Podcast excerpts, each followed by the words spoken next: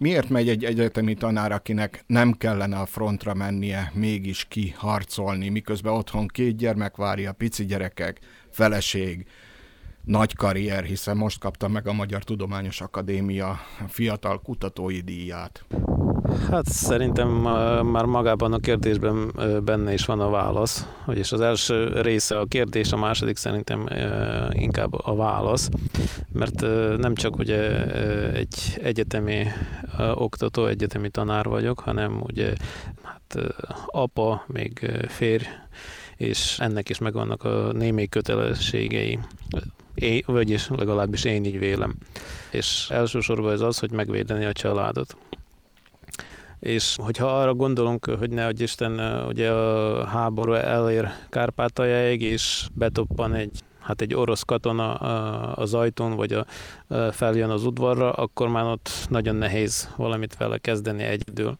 Így pedig, hogyha beáll az ember a hadseregbe, a hadsereg ez azért sokkal több ember összefog, és akkor így nagyobb a Hát mondjuk nagyobb a valószínűsége annak, hogy sikeresen ellen tudjunk állni.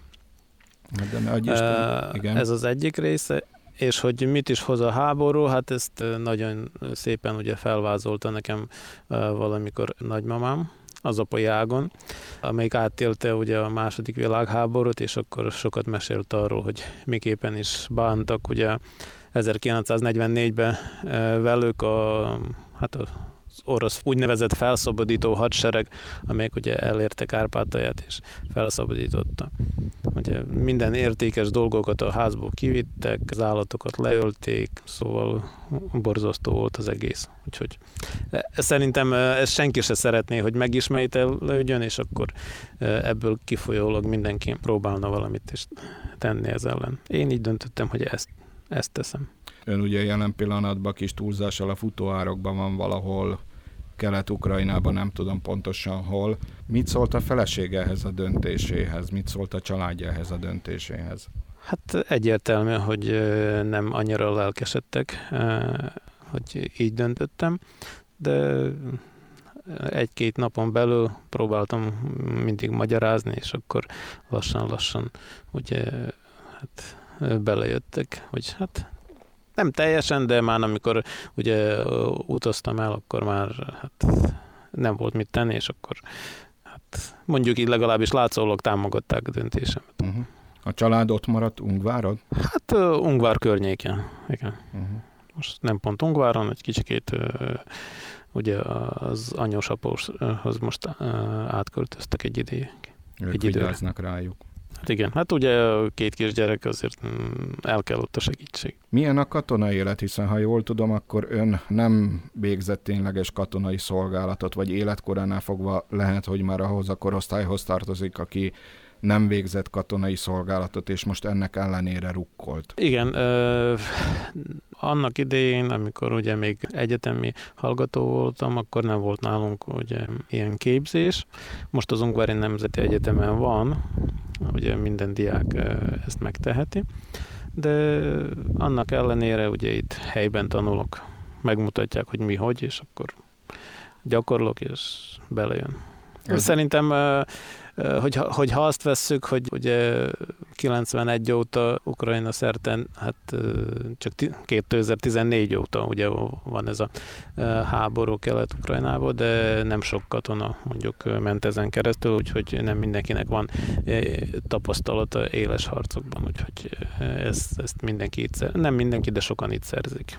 Úgyhogy ez azt jelenti, hogy jelen megfelelően pillanat... nem csak egyedül. Jelen pillanatban Igen. még a kiképzést kapja, vagy már, már élesbe megy a történet, értsd alatta kivezényelték a frontra? Nem, nem, ez élesben megy. Eleinte ott a gépfegyvert megmutatták, hogyan kell ezt megpucolni, hogyan kell lőni. Próbáltunk lőni, és, és akkor mindig, mindig közelebb, mindig közelebb vonultunk a fronthoz, és akkor, na és akkor már itt vagyunk. De ez, ez már itt vagyunk, ez olyan pontosan nem emlékszek, de olyan március közepe óta. Uh-huh. Nem azt akarom, hiszen úgy gondolom, hogy katonai dolgokról nem kéne beszélnünk, de nagyjából lehet azt tudni, hogy, hogy hol zajlanak ezek a harcok önök körül, vagy hol van ön? Hát konkrétan azt egyértelmű, hogy nem mondhatom meg, hogy hol is vagyok. De ugye hol zajlanak a harcok? Hát tőlünk olyan, vagyis mint már mondtam, ugye a tüzérségnél szolgálok, és ez, ez azt jelenti, hogy nem pont a frontvonalon helyezkedek el, hanem egy picikével hátrább olyan mondjuk 5-7-10 kilométernyi, attól függ, hogy merre felé nézzük, kb. annyival hátrább. Milyenek a hétköznapok? Hogyha összehasonlítom azt a Troski Viktort, akit otthon láttam, a matematikust, a jól borotvált kétgyermekes apukát és a szakállas valakit kint a fronton, megváltozott az ember azzal, hogy kiment, és, és most már ott van több hete? Hát igazából én így magamról nehezen tudom ezt megmondani, de annyival, hogy a szakállam nagyobb, vagyis Jó, megjelent. Ez a fizikai része, igen. De a különböző dolgokhoz hogyan viszonyulok, ez szerintem a 30 4-35 év alatt nem hiszem, hogy változott. Én, én így látom a dolgokat, de valószínű a körülem lévők jobban látják ezt, de én így. Azokhoz a dolgokhoz, amelyekhez úgy viszonyultam, hogy jók, azok ugyanúgy maradtak, amelyekhez rossz, az ugyanúgy a viselkedésem, vagyis hogyan viselkedek a karakterem, szerintem ugyanaz maradt, úgyhogy ez semmiben se változott. Jó. Na, de ezt én így látom. Akkor, akkor, akkor próbáljuk meg önön, mert hogy itt körül van, vagyunk mi is véve különféle érvelésekkel, különféle nézetű emberekkel. Azok közül vannak, akik azt mondják, hogy hát nekünk magyaroknak és a kárpátai magyarok védelmébe ebből ki kellene maradnunk, ez nem az ő háborújuk, ezt nem nekik kell megvívniuk. Az ő védelmükbe is nem kellene sem fegyvert adni Ukrajnának, és nem kellene, ők sem akarnak részt venni a háborúba, mondjuk ennek az élő ellenpéldája ön. Uh, igen. Itt uh, az, hogy nem az én háborom, ez, uh, ez egy picit olyan, olyan dolog, ami, ami lehet, hogy változott is a hozzáállásom.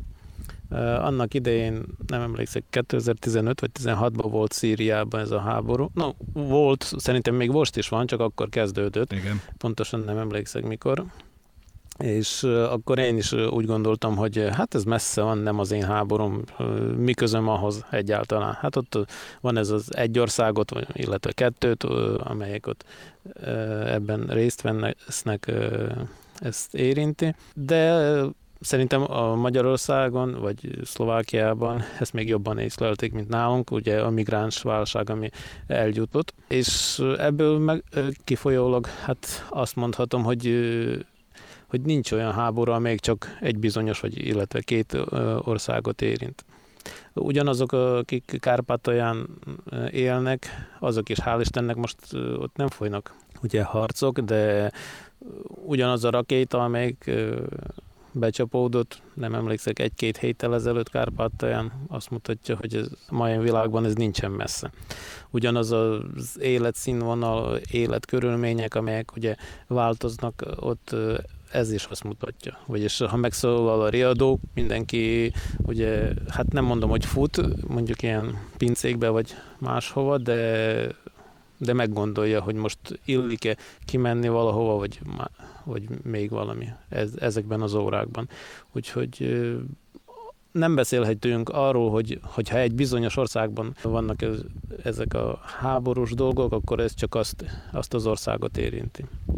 Egyre több, több, többet megjelen az az információ, ugye, hogy az élelmiszerrel gondok lesznek különböző országokban, ott Afrikában is említik, úgyhogy ez itt, itt nem mondhatunk ilyet, hogy ez csak egy országot érint, vagy egy bizonyos területet csak. Sokan azt mondják, hogy azért nem kellene Ukrajnának fegyvert adnunk, mert ezzel a háborút tápláljuk, mint egy. A békét úgy tudnánk elérni, hogy nem, nem adunk fegyvert. Mit gondol erről? Hát a béke, a béke különböző lehet. Mondjuk, hogyha egyik ország leigázza a másikot, első, első benyomásra az lehet, hogy béke lesz, de ez csak ez csak azt jelenti, hogy nem lesz ilyen nyitott konfrontáció, mint most van. De hogyha az embereket elnyomják és a szabadságokat megvonják, ez, ez nem mondhatjuk, hogy ez lehet, hogy külsőleg békének fog tűnni, de igazából ez, ez semmi pozitívumot nem fog hozni. Úgyhogy innen is megnézhetjük a dolgot. Nem érzi, ezt most lehet, hogy furcsa hangzik, öregnek magát a háborúhoz? A saját korosztálya rukkolt, vagy többen vannak ilyen korosztályúak? Hát igazából vannak sokkal idősebbek is. 40-50 év között ö, ö, nagyon sok, sokan vannak. Miért? Vannak olyan ö, fiatalok, ugye, akik ilyen katonai egyetemeket, vagy hogy nevezzük, befejezték, és azok ugye szerintem nekik nekik kötelességük egyből beállni a hadseregbe, megfelelő olyannak sokan vannak, és na és azok, akik 40, 40 felül, 40-50 éves korosztályok között. Gondolom, hogy beszélgetnek. Miért? Úgyhogy én, én, pont ez, én pont, elnézést, én pont ezek között a kettő között vagyok, úgyhogy uh-huh. matematikai szempontból ez pont, pont rendben van. Mit mondanak? Gondolom, hogy beszélgetnek akkor, ha, ha van szabad idejük, nem tudom, hogy mennyibe, hogy néz ki egy napjuk egyáltalán. Ők mit mondanak, miért vállalták például az idősebbje azt, hogy berukkoljon? Sokaknak ugyanaz a motiváció. Itt velem sokan vannak olyanok, akik nem kárpátaisiak, ugye Kijev környéke, Szumi környéke, és ezek a férfiak, akik a családjukat vagy Kárpátaljára kivitték, vagy még tovább valahol Európába, No, úgy értem a Európába, hogy a határig, tovább pedig mentek ugye egyedül, és vissza a határig eljutottak a férfiak, utána jöttek és beálltak a hadseregbe. Hát ugyanazok a motivációk, megvédeni a családot, megvédeni az otthont.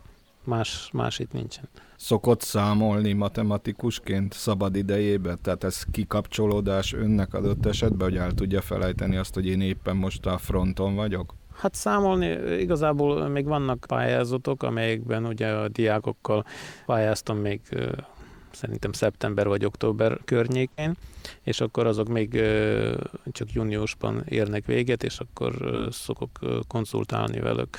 Most Vagyis innét? konzultálom őket, és a, hát igen, ez, ez úgy néz ki, hogy mondjuk ott Messengeren vagy más féleképpen ugye írok nekik valamit, vagy hogyha esetleg van papír valahol a környékén, akkor mm, leírom, és akkor lefotózom és így próbálok elmagyarázni dolgokat nekik.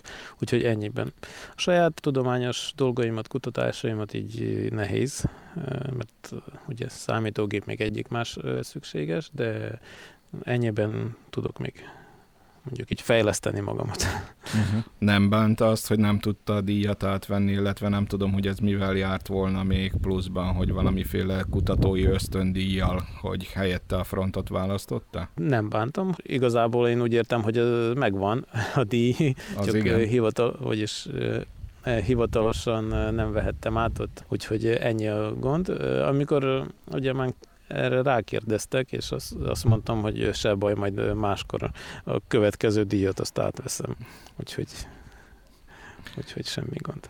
Hogy telnek a mindennapjai? Mi az, amit, amit elmondhat belőle? Tudom, hogy amikor egyeztettük az interjút, akkor nagyon szabott rendje volt annak, hogy mikor érhetem utol, mikor nem egyáltalán. Illetve mi a biztonságos egyáltalán? Hát biztonságos, ez itt nagyon kevés van, de vannak olyan időszakok, amikor ugye hát kevésbé, kevésbé bombáznak. Ezért mondtam, hogy a, ugye a reggelt azt nem tudom előre látni, hogy mi, milyen helyzet lesz akkor, de a délután azért tűnt valószínűbbnek, mert ugye ma délig nagyon bombáztak, volt minden repülő, tank, szóval minden repült, és amikor egy, a napnak egyik fele ennyire zsúfolt, akkor általában utána következik néhány óra, hogy mondjuk nyugodtabb órák következnek, ugye nekik is át kell állniuk, felszere, lövedéket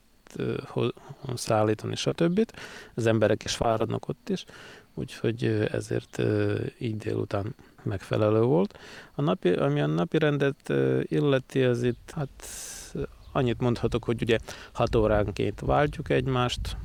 Ez azt jelenti, hogy amikor nyugodt a helyzet, akkor olyan 10-12 órányi szabad időnk van. De na ez, ez az alvással mindennel együtt. És megfelelőleg akkor tudjuk elvégezni hát ilyen mondjuk háztartási dolgokat el tudunk végezni. Amit konkrétan gondolom. végzünk ez alatt a hat óra alatt, azt így nem részletezném. Úgyhogy... Nem is fogunk róla beszélni. Milyen a hangulat? Uh-huh. Én tudom, hogy háborúról beszélünk, és így furcsa a kérdés, mégis gondolom, hogy valamiféle hangulat van. Hangulat van, hát egyértelmű, hogy az befolyásolja, hogy hát milyen napok, amikor mondjuk így pozitívabb napok vannak, amik ez azt jelenti, hogy hát mi találtunk többet, akkor ugye pozitívabban állunk hozzá, amikor ellenkezőleg, hát akkor egy picikével ugye másabb a hangulat, de mindenki összetart és látja, és csak egy célt lát, egy végeredményt lát, úgyhogy ez éltet mindenkit. És... Még pedig mit? Milyen célt? Hát azt, hogy, hogy béke legyen, de ne olyan béke, amelyik ugye mint említettem, hogy leigáznak minket, hanem olyan béke, hogy mindenki, aki mondjuk így lőni akar, vagy gyilkolni akar, azok a határon túl maradnak. Mit gondol, meddig fog még tartani ez a háború? Ön meddig lesz a fronton? Hogy meddig fog tartani, szerintem ezt hát a világon vagy, vagy senki, vagy nagyon kevesen tudnák megmondani. Hogy én meddig leszek, ez ugye a parancsnokságtól függ, ők, ők terveznek, hogy kit mikor lehet váltani, kicsit előrébb, kicsit hátrább, úgyhogy ez, ez nem konkrét katonától függően, hanem egy a helyzettől, és kettő ugye a, hát azoktól a tervektől, amelyek, hát amelyek előttünk vannak. Troski úr, a második világháborút említette, mi annyit tudunk tenni, hogy a második világháborúban is volt olyan, hogy a rádión keresztül küldtek dalokat a kint harcolóknak, a fronton harcolóknak. Most mi úgy küldenénk, hogy ön választhat. Ha megmondja, hogy mit játszunk le, akkor ezután a beszélgetés után az fog elhangzani a rádióban. Na, ha szlovákot választanák, akkor van ez a Szokoli. Most van, volt egy ilyen film, Csára, vagy, vagy ez a neve, és ott volt ez a soundtrack. Igen. Hely Szokoli. Jó. Hát ez, ez nagyon tetszett, úgyhogy hogy ez megoldható lenne, akkor jó lenne. Jó, így lesz. Vigyázzon magára, és nagyon szépen köszönjük a beszélgetést. Én köszönöm a legjobbakat viszont Viszont hallásra.